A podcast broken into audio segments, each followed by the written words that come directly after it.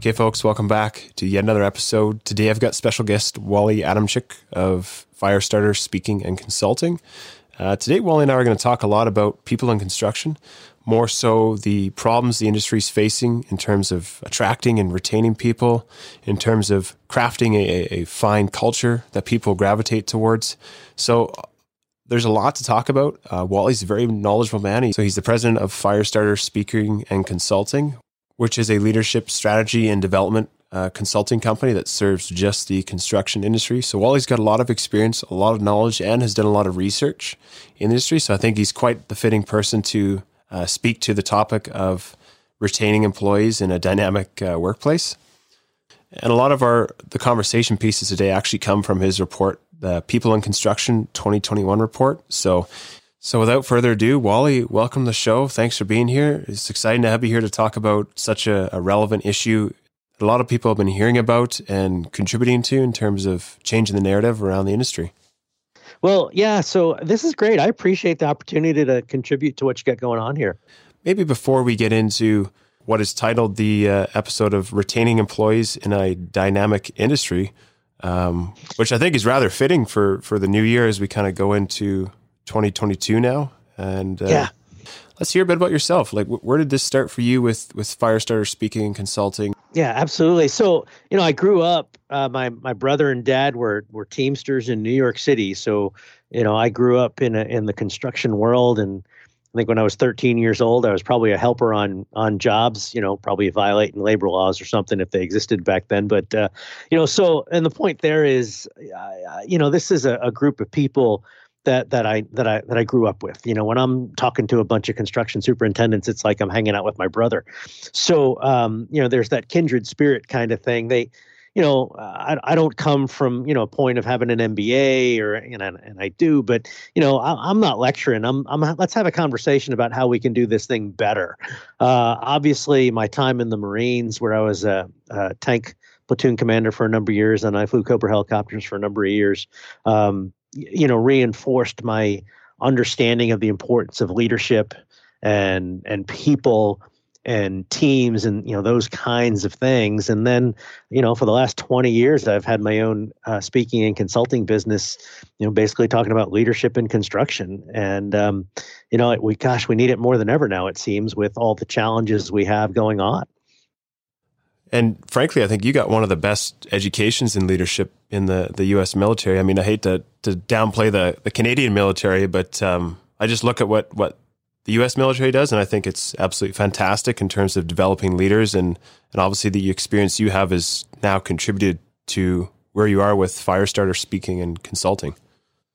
Well, and I, you know, by the way, the Canadian forces are pretty pretty darn good too. There's just not as many of them, but the times that I've collaborated with them, uh, it, they've always been top notch. But uh, yeah, what uh, what better uh, place to learn, you know, than as a 21 year old knucklehead and you know, given 20 Marines and saying, you know, don't screw it up and uh, yeah, yeah, I, you know, just about everything I learned from a people perspective w- was in the Marines, and you know, when I when I stand, you know, here in this construction world, this mining world, it's it's uh, it's all about the field, right?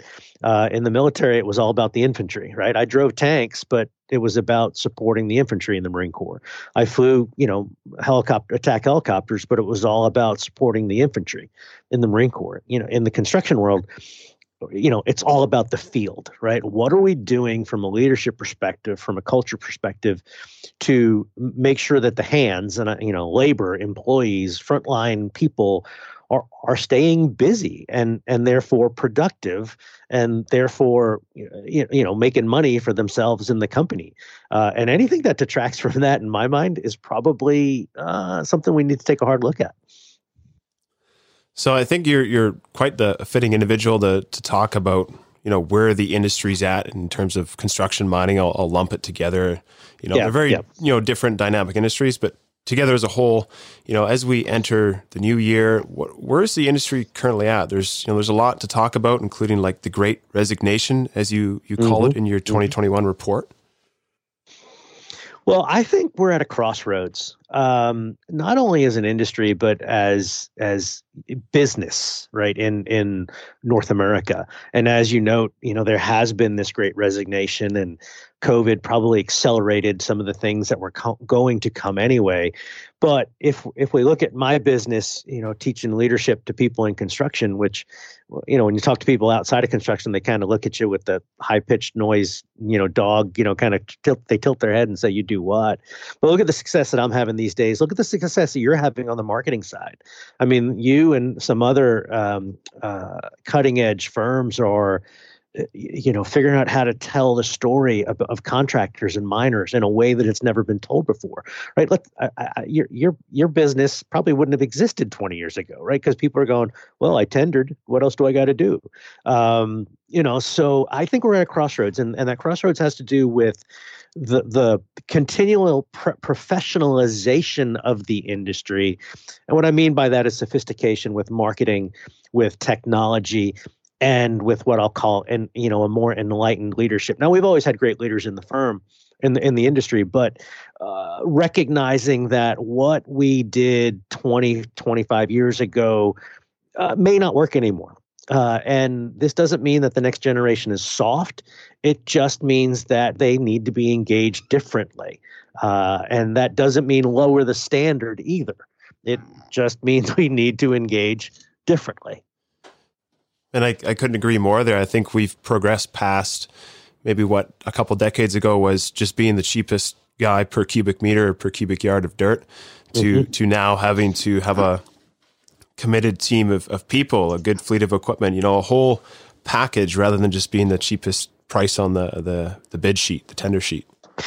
Yeah, and you know, price still matters. Let's face it. I, you know, obviously procurement is changing, but it you know, in a lot of cases, it's you got to be, you know, you can be on a select bid list of three people or something like that, and you still have to get that low number. But so the question is, how do I get to that low number? And and there's several ways you get to the low number rather than just one way. And and and you need to be excellent on all fronts. Um, you know, like I said, the technology front, the the production front. That doesn't mean I need the newest equipment. It means I need to just make the most of it. You know, I need to have people who are engaged and care enough and educated enough on what the heck is going on out there uh, you know, kind of a cause and effect thing to care enough that they want to create great production as opposed to coming in and just picking up a paycheck. So, you know, it, and and it's that uh, you know hyper competitive world that we're in uh, that we, we need to execute on all fronts and and that's hard. Uh, it's really hard to do but man it's rewarding when we do it. What do you think are some of the major problems? If you had to sum up like a top three some of the major problems the construction industry is facing, you know, this decade and, and, and moving forward? Are these easily resolved issues, or are they going to be a, a, quite challenging and a multi-year, multi-decade um, solution? Man, you know that just three. Uh, you, you know, one of the things. Three. You don't have to just do three. Yeah, just, I'm, I'm, I'm just scribbling some things down here as I, as I as I as you ask that question. Yeah, on a on a on a personal basis, you have the fact that 90% of the people uh, and we've done personality profiles. We've done 20,000 disc profiles, 5,000 emotional intelligence profiles over the years. You know, this is a, a, a task oriented, get her done, low empathy um, industry. Now, there's probably other ones like that out there, but this one's mine. You know, this is not nursing. This is not banking. This is not you know teaching grade school etc so because it's task oriented get her done uh, that means i don't necessarily care about your feelings. Suck it up. Let's go. Okay well that means i may not be creating the best culture that uh, meaning one where people want to stay and and do great things. So part of the challenge is is just taking these task oriented uh, drivers and saying, "Hey, can can we just soften the edges a little bit, uh, and so that people will feel welcome as opposed to feeling feeling abused."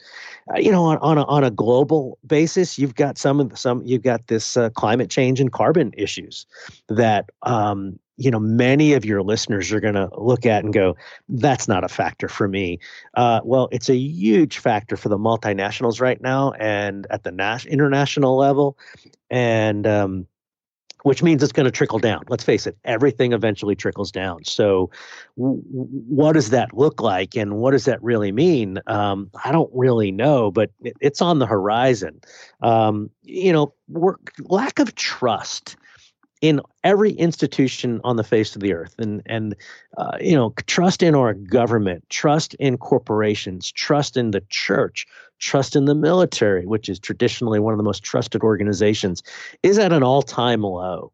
Now there's and there's plenty of surveys i can show to quantify that but uh, and there's plenty of reasons why that's the case but but here's the here's the opportunity for folks is what can you do then to create a place, you know, a workplace where people come to work and they trust leadership and owner, uh, the owners, and they feel trusted and they go wow this is a great place this is almost my my refuge right uh, where i can come and do great things and not worry about all that political crap out there not worry about all that you know all that noise out there on social media we come here together to do great work. And man, isn't it a great thing? Um, uh, you know, that's that's the opportunity in the face of all this crazy change.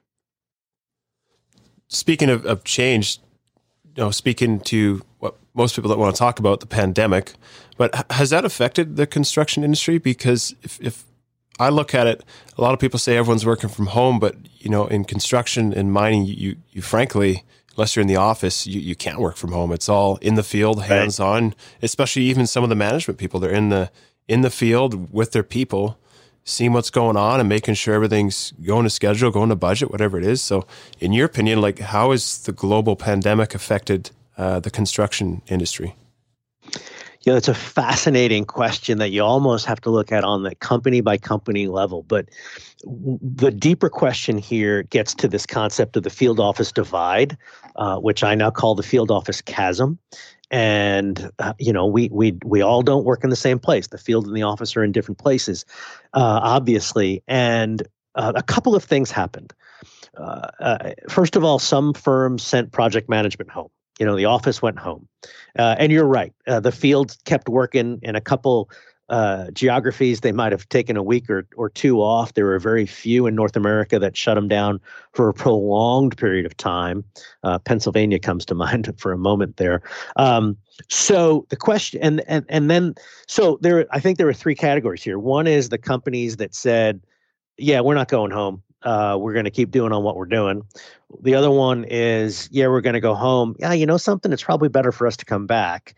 And the third one is the ones that did go home and to, to, to some point, I think exacerbated this field office divide. I was down at a cat dealer in San Diego at Hawthorne Cat a couple months ago, and you know this was exactly the conversation we were having with the with the president of that dealership.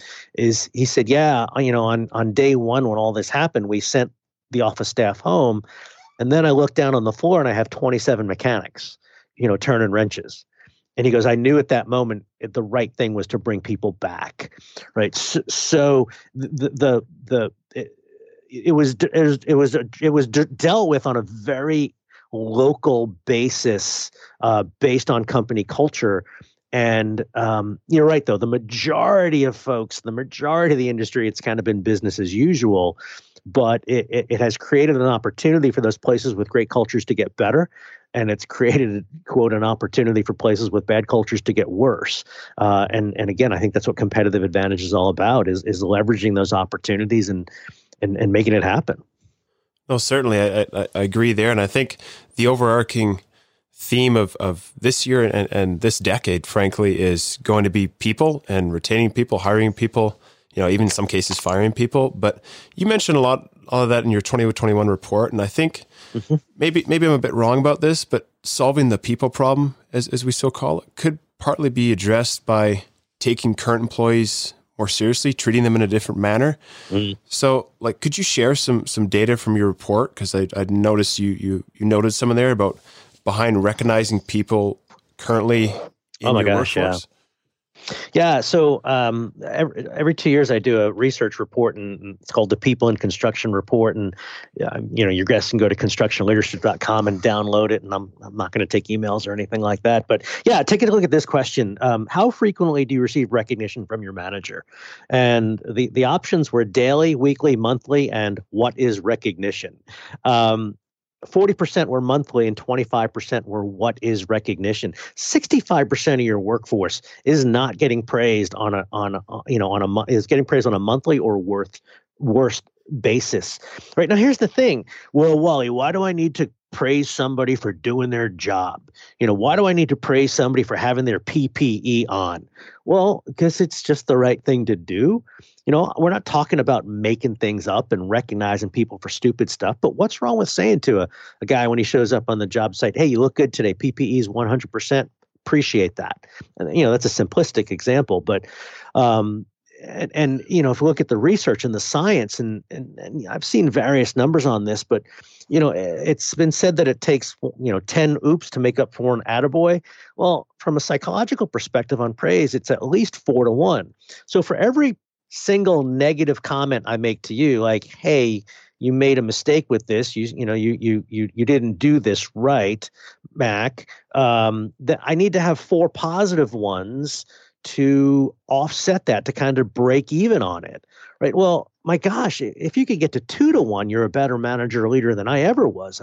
The point being is there's opportunities to find people doing things right to create a place and and you know, let's go a little bit deeper in the psychology when i recognize you for doing good things it increases your self-esteem your self-confidence and it makes you feel here's a word for you significant okay well what's the opposite of significant well it's insignificant well i'm pretty sure that making people feel insignificant is not a good motivational strategy nor is it sustainable and you make a really good point there, and, and your metrics reinforce that about recognizing your own people first. Because I think, if you, you know, by and large, I don't want to, to to paint with too big of a brush here, but a lot of companies look outwards. It's oh, let's get more people. We need better people. But mm. well, geez, how could we do a better job of you know, first off, at least recognizing our own people and making them feel more welcome, more happy, more significant, as you mentioned. And and recognition and significance leads to another term that you've you've kindly outlined in your report is making people happy. You know, how important it is mm. for people to be happy to workplace. What what are some of the outcomes from happiness in construction?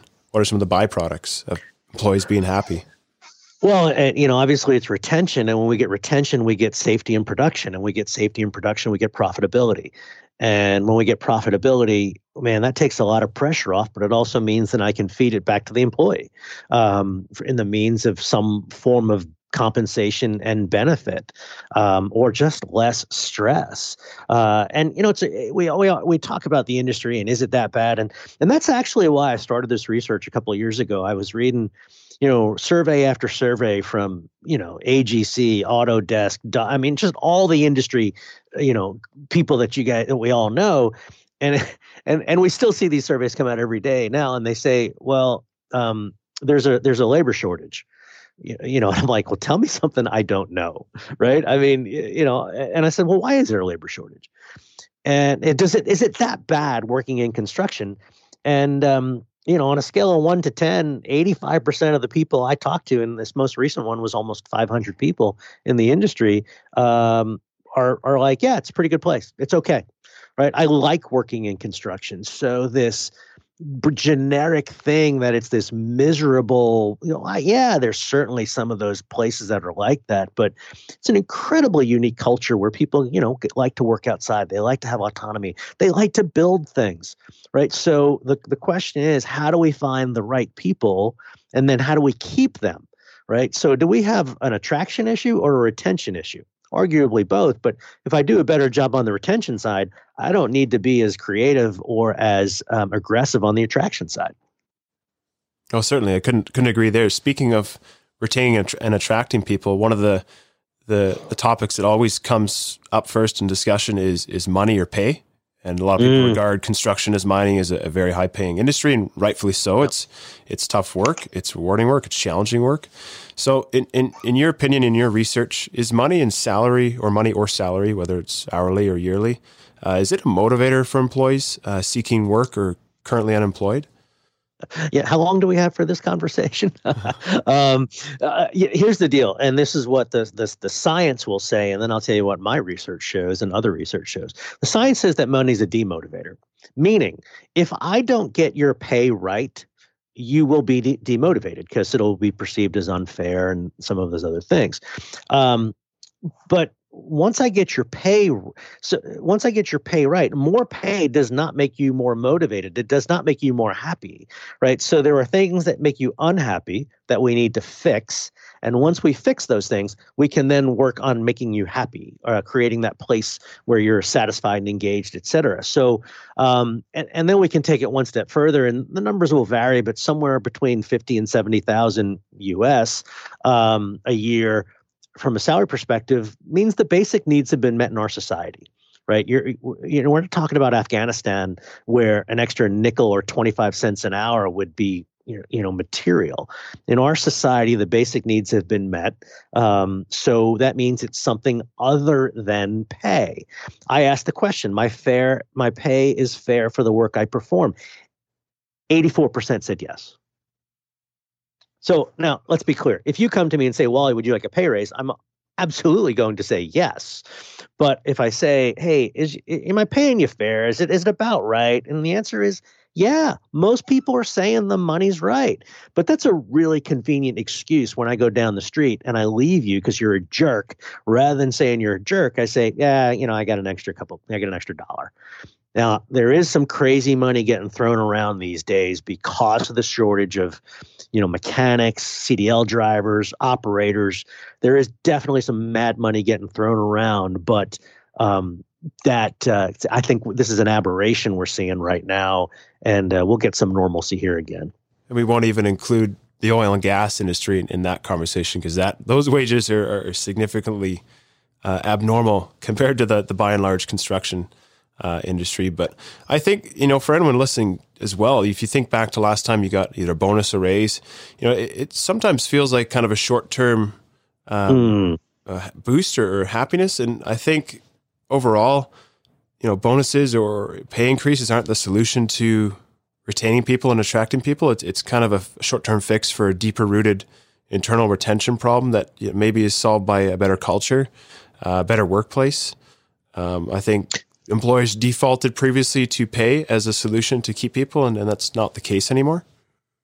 Well, it's it's part of the conversation, but when you look at uh, uh, the the bump from a pay raise generally lasts about three pay periods. You know, the first one is like woohoo, yes. Whether it's one week, two week, whatever your pay period is, the first one comes in, you're like yes. The second one comes in, you're like uh huh, and the third one is yeah, that's normal right? So we're back then into the well give me another pay raise thing right? So it's it's recognizing that there's a total package of compensation and benefits yes but then there's a total i don't know i'll call it condition of employment where like i said earlier we got to get the money right but once we get the money right we we have to do these cultural things to uh to create a place where people want to work. And and that is one where we treat people with trust and respect and empowerment and those crazy buzzwords that really do impact most people. And you're absolutely right. We're we're slowly chipping away at the answers, plural, to the, the bigger question here of of you know this decade of retaining people, attracting people. But there's another piece in your report that I did like, and it was you mentioned the iceberg of ignorance, and it was a term mm. that was coined by uh, Sidney Yoshida uh, in the late '80s. Uh, what does that mean with respect to construction companies? Could you explain that to the listeners? Yeah, it talks about the, the further you get from the front line, uh, no matter what industry you're in. Uh, you, you, you, you, it's this again an iceberg, right? So the the people at the top don't know or not are not as in touch with what's going on at the front line. Now that that intuitively makes sense, but um, it, you know, it just says, "Hey, what are you doing to bridge that field office gap, that field office chasm that we talked about at the outset, right?" And and that iceberg of ignorance then says uh, it confirms that that disconnect disconnect exists. So we have to go out of our way in this industry because of the geography um, to to bridge that gap. Why? Because the people at the front are the ones with all the answers generally. So what do I as a as a as a leader, no matter where I am in the organization, what am I doing to bridge that gap to uh, talk to the people and when I do talk to them, they feel like they actually have input. And there, there's a lot to unpack in your answer there. One is, you know, just when you th- when you or any of the listeners think about when you're in the field and management shows up, you're like, oh gosh, here's management. Better put on a good good face, good smile, make sure everything's kosher. And I, I think breaking that down and and that that barrier of oh goodness, here comes management or here comes the CEO. Hey, I've seen the CEO of some of the biggest, one of the biggest companies in Canada from a construction perspective, you know, out on job sites, and and and it's like he's one of the boys, right? And that's part of his shtick, right? Is helping the boys feel like you know hey we're all in this together because that's when they'll talk to you right um and and of of course it's got to be backed up with sincerity uh, you know, and and um, uh, and and action, right? Because if I ask you, hey, you know, what do you think we need to work on, and then you tell me, and then we do nothing with that uh, repeatedly, okay, I've lost all credibility there, right? Because then it becomes a trustworthiness issue, and I'm not trustworthy. But yeah, that that how do we how do we make it? And and like you say, how do we make this not an event? when you know leadership visits the job but it's just part of a normal thing. Like, hey, dude, how's it going? Tell me what's going on. Um, uh, you know, and and and that's really hard to do. The bigger the organization is, because let's face it, these senior execs, whether they're even you know regional managers, right, and they've got you know they're running half of Alberta or half of BC or something like that, or whatever province or state they're in, and it's you know you got to do the paperwork you got to do the reports you got to get on the call with you know your boss and oh by the way you still got to make time for the field but at the end of the day, that's where we're making the money. And if you're ever in doubt, um, you know, if you have a choice, uh, go, go see go see the work because that's where the payoff is, and those are the folks that are going to make you look good. Exactly, and uh, I think a lot of management out there could could definitely benefit from that. If you look at the employees, usually have the answers to your problems, whether that's a culture problem, some sort of a project specific problem. They're the ones who, mm. frankly, have the best feedback and staying in tune with that and in touch with those people is, is should be, I think, and, and I know you agree that should be of high importance for most VPs, CEOs, management, uh, supervisors, superintendents, whatever the, the title may be.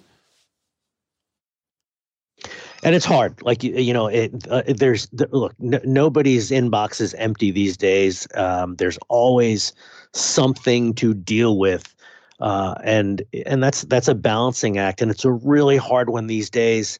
Um, technology has made it harder in some way because now, as a as a mid level manager, my boss can be checking in on my financials and my production, and now I can just check in with my people with text. And let's be clear, texting the superintendent running that job site 50 miles or kilometers away is not the same as looking him in the eye and shaking his hand and saying thanks for being here.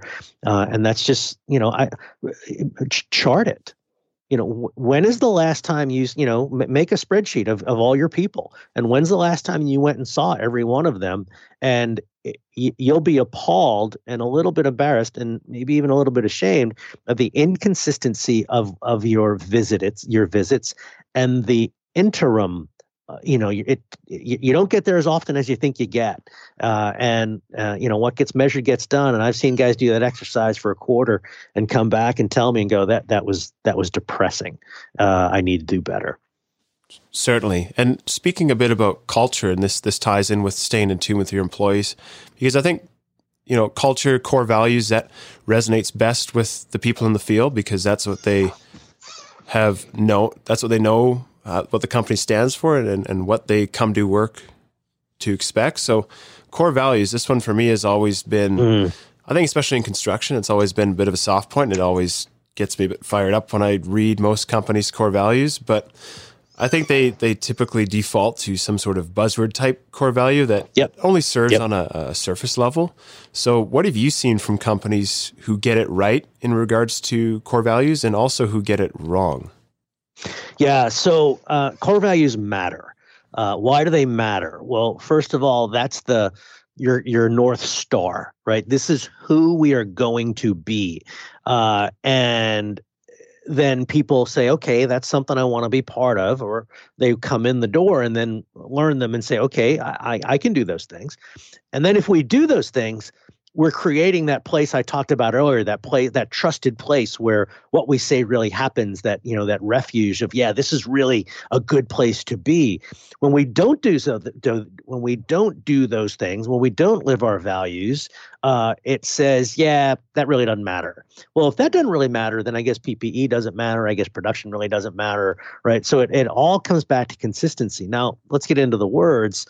Um, you know there are there are the, the, you know all right integrity safety quality customer service right? You know there there are the words right? Uh and two things are happening i think. Um, first one is yeah we're seeing some companies uh, and i know this is some of the work you guys do uh, you know like what are your words? Like what's a better way to say it? And um, you know and, and you know there's put it in your own words. You get 10 15 people from your company in a room and it's not integrity it's something else right and it's and it's consistent to to your firm with that said, if if we just want to go with integrity, customer service, quality, safety, et cetera, that that's fine too. It comes back to that bigger first point that I made about whatever the hell we're calling it, let's just make sure we're doing it.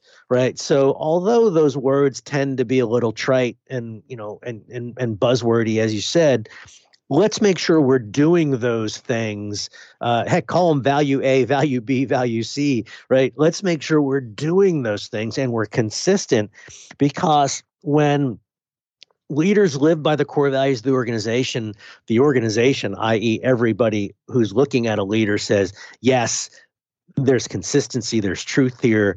This is something I want to be part of. This is something I want to give my heart to, not just my back to, but give my heart and mind to. Uh, and that's when we create excellent results. So the values do matter. And I think they are more buzzwordy now than ever because people have been hearing conversations like this for the last decade. Uh, and y- y- yeah, they matter when you get them right. And they also matter when you get them wrong.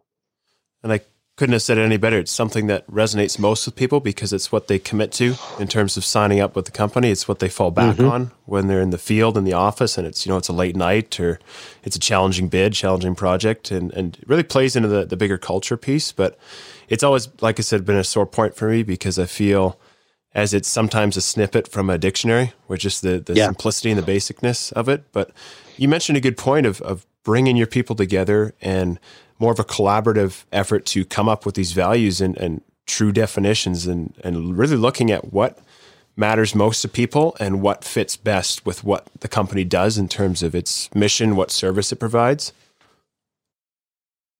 Yeah, I mean, I, I can probably come up with the words that matter for my company and, and you could for yours and et cetera, et cetera. Um, but it's far more compelling uh, to get you know involvement and engagement because now let's just say i have a company of 100 people and i brought 10 people into the room uh, to do some values creation.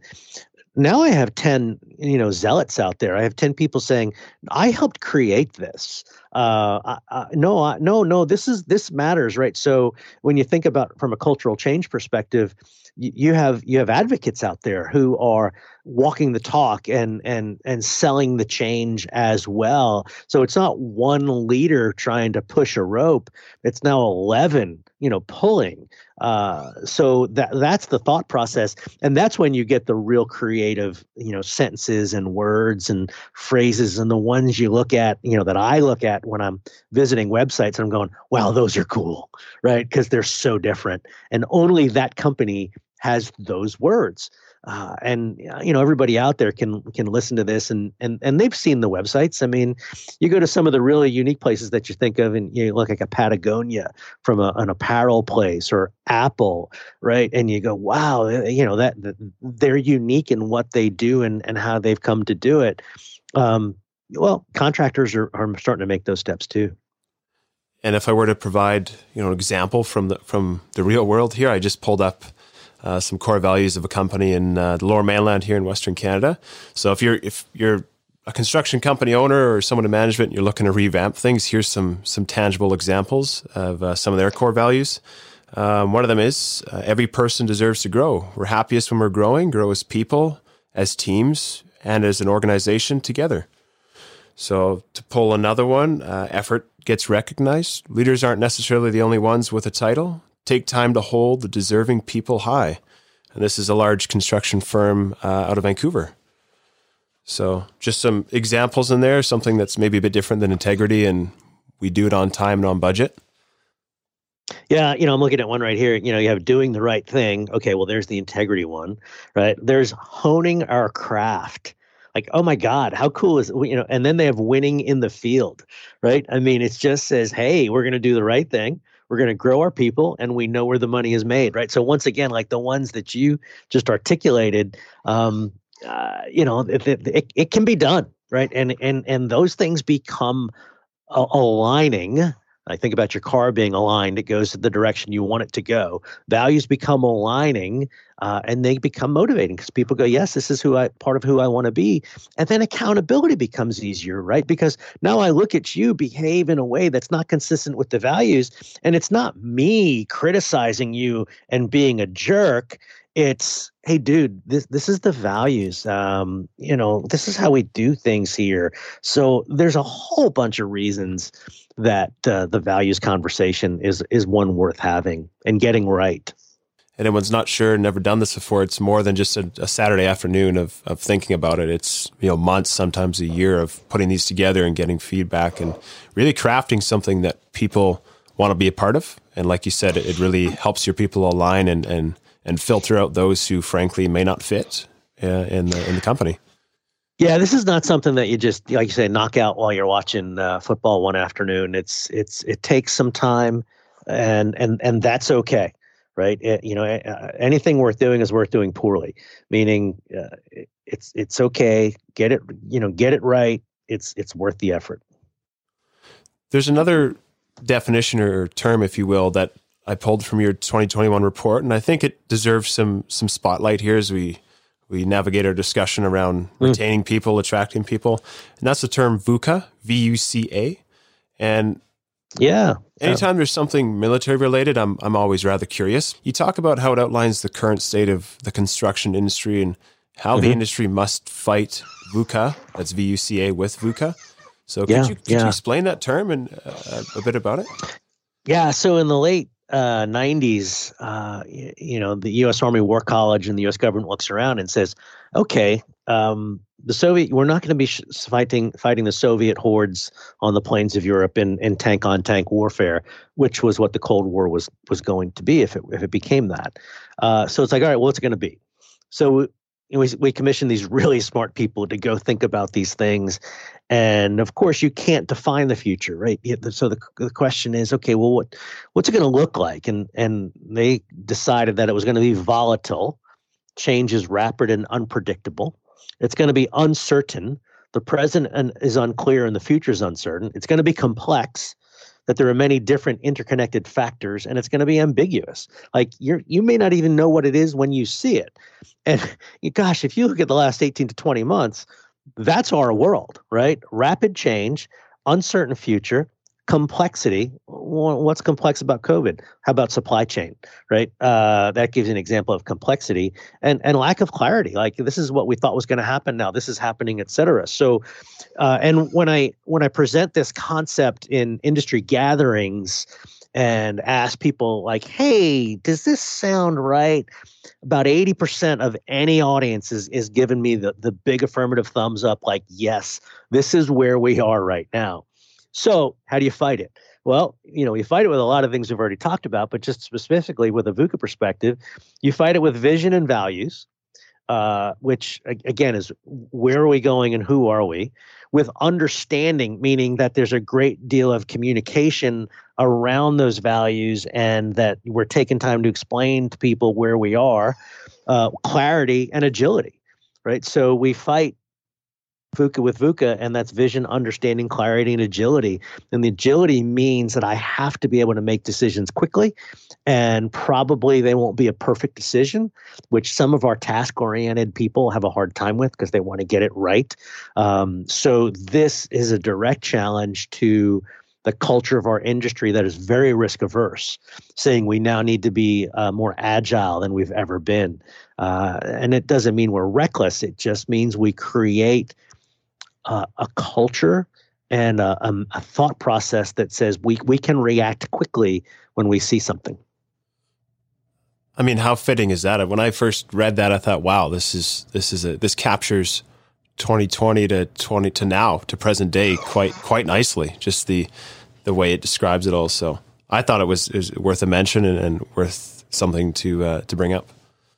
Yeah, and, and, and you know if people research it, and there's a guy by the name of General Perkins. He's got a video on YouTube, and he talks about how they came up with this, and um, you know how if he had in in the mid '90s came up to you know the leadership and said, "Hey, we're going to be attacked in New York City." Well, okay, well that makes sense. We'll probably you know it's a big commerce center, and it's going to be people with box cutters, and you'd be like, "Yeah, you're fired." Right? You know, nobody anticipated that, right? But the environment that it has put us into is exactly what he anticipated. So it's not about anticipating the event; it's about being knowing the the, the context and the environment we're going to operate in. And um, like I said, you can read watch the Perkins videos, and they're they're really good, really good to watch. So we've provided quite a quite a nice summary so far as to some of the, the issues and that the construction industry as a whole is facing, and, and we've touched on a few of the the answers, at least what we think based on your research and, and our discussion is, is, maybe the solutions to some of these. But I, I don't want to go too long because you know a person like yourself with so much knowledge, I think the listeners right now are just have had so much to to digest at this point. But I wanted to wrap up with with one piece here, and so you're in a you're in a coffee shop. It's busy. You see a construction CEO, and he comes up to you and he wants to have a word. You got five minutes. You mm. sit down, you got five minutes with him, and he asks a question like, How do I attract more people to work for us? What does my company need to focus on to stay in business this decade? You know, what would you say to him in those those those few minutes? And what what are some of the key pieces of advice uh, you would tell that that leader of a of a company? Well, yeah, you know, I would have to ask a couple of questions just to clarify, you know, his context because I, you know, it's just like when you go into the doctor's office and you say, you know, my leg hurts. Well, maybe it's actually your back or my back hurts. Maybe it's actually your leg right? That kind of a thing. But um, that the the the battle and i use that cliche is going to be one on two fronts. It is it is has to be one on the process front. So just to be clear about this the leadership guide just said you need great processes right? And it's also got to be led one on the people front so uh, you know to have superior results you need superior processes and and what we mean by that is we we know how to take off a job, we know how to hand it off from estimating to operations and then from office operations to field operations. We know how to do a daily huddle, we know how to do cost to completes, we know how to do production. In other words, we know the blocking of tackling of construction. And it, look, if we can't do that, it doesn't matter what leadership you have. Now, in a time when you had maybe greater margins and you can get away with a little bit of, you know, erosion or whatever, but you, we can't do that anymore, right? So superior processes, got to have all that stuff happening and we'll call that management and you have to have superior you know people and we'll call that leadership it's it's it's a both and conversation we need great management great systems great procedures and processes and we need superior leadership superior people superior culture superior values if you want to sustain and endure and be profitable you have to be fighting the fight on both fronts now we default to the process side because it's easier. It's easier to quantify, it's easier to manage, it's easier to measure. But we do also really know that the leadership one becomes the the multiplier so to speak. Um, to, to use a military example, it's the it's the field artillery, right? It's that force multiplier that that brings more more energy to bear uh, on what we have. So what does your training look like at all levels from a leadership and development perspective? And there's so much can be done online now. Um, it doesn't have to be shutting the jobs down or shutting the plant or the pit or the whatever down for for you know a, a two days to bring people in. There's ways to do this um, career paths right? Do people come in and see that they can have a career in this industry in this company? Um, and the answer is yes there are firms doing a hell of a job with this and oh my god let's figure out work life balance um, you, you, know, sucks to be you. Now, my God, in Canada, I was talking to a guy the other day um, from up your way. And uh, for the listeners who don't know, I'm in Raleigh, North Carolina, is where I'm hanging my hat. Um, I was talking to a guy up your way, and he goes, "Here's what like work-life balance needs to look like for me. I need a guy who can work for three months in summer, 20 hours a day." It's true. It's very true. I mean, it's frozen up here now, so you're not. No one's doing unless you're in mining. You're not doing anything. Construction's done. Yeah, and so I, and and the conversation we got into is okay it's not work life balance on the day to day basis but it's on the month to month basis and rather than laying guys off is there a way to do something in a, in a more creative way to retain them not that they go work at whistler during the winter and then decide not to come back right so um and eh, you know and we'll call it flex time at the project level. And we kind of look at that and go oh that's cute. Well yeah but you know something there's people trying to figure this stuff out. Uh, and i'd much rather figure it out on the company corporate basis than i would on the legislative basis for example over in the uk these guys working on rail jobs you know they enter hours into a software every day and at the mid to end of the week the software will tell you if you're yellow or red from fatigue from a fatigue perspective well God help you if you've got somebody in the yellow and red and you have a mishap because you knew they were tired, right? So let's figure out what that looks like, um, you know, uh, ourselves rather than have it legislated and mandated because we know what that looks like and that just doesn't work good. So I, I digressed a little there, but we got to figure out this people side and make it a place where sucks to be you, suck it up is not the motivational phrase of the day.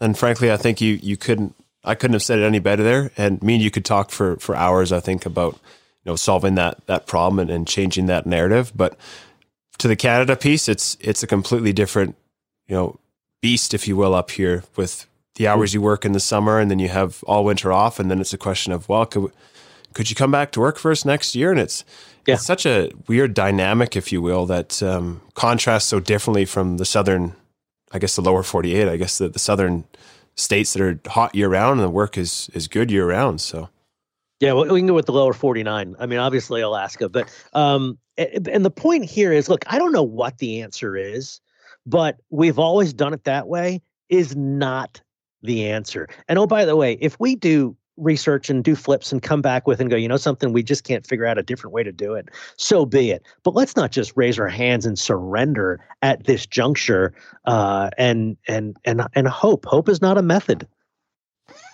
Well, I think we should we should wrap it up there. Wally, you've like I said before, you're you're such a a knowledgeable person to have on the show, and the amount of information you've you've given thus far is, I think a lot of people right now are, are digesting that and are probably going to go back and, and listen this over a few times um, to to really take all take in what you've discussed thus far. So I know me and you could could probably sit here for for hours and, yeah. and talk about the differences between the different markets, the labor markets, and just you know some of the problems the industry is facing. But thank you again for for taking time to be on the show and and, and share such a wealth of knowledge you've you've clearly researched and and really done your homework on.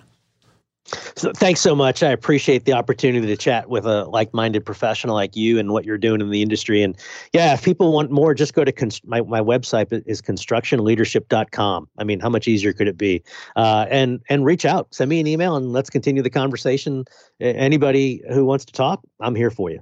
Yep go to constructionleadership.com and don't forget the report is on there, correct? The one that we've been referencing uh, yes. uh, thus far? Yeah. Yep, absolutely. Front, right front page. And I don't want to downplay, you've also done something with uh, the folks over at uh, BuildWitt. You did something for their leadership. I don't know if I'm allowed to spill the beans yet, but when that comes out, I encourage people to check that out. Wally was featured in uh, a series yep. in there. Maybe you can do a quick blurb on that because I know that was a pretty important piece for you. Yeah, you know, BuildWitt obviously is doing some incredible things uh, down this way from a from a you know initially a marketing perspective and then a culture perspective in the industry, and and the, and they recognize the the you know the demand for for training and development, and they've created a platform called BuildWitt Leaders that is an on you know it's it's an online learning platform that they, they just keep adding content to. And I've got I don't know five or six hours of of leadership content on it but they've got stuff that's not leadership. They've got some technical stuff. There was I think a soils engineer a couple months ago. Um, and they're just just continuing to build it. And they're they're uh, and if you want to, you know, look look at some interesting values, they've got some interesting ones too. But um, yeah, the BuildWitt Leaders platform is a pretty strong one um, that uh, is is providing some solutions for some people. So there you go, folks. Another five or six hours of of Wally's knowledge is is on there as well. So I encourage you to check that out. Check his website out. And again, if you enjoyed today's episode, please share it. I think there's a lot of people that need to uh, hear about this this discussion and how a lot of us are, are, changing the narrative and around the industry. And you know, maybe there's someone that hasn't heard this yet that needs to hear it. So please do share it. Uh, appreciate everyone listening. And uh, if you did enjoy today's show, uh, please do leave a review. Thanks again to our guest Wally. And until next time, we'll uh, see everyone on the next episode.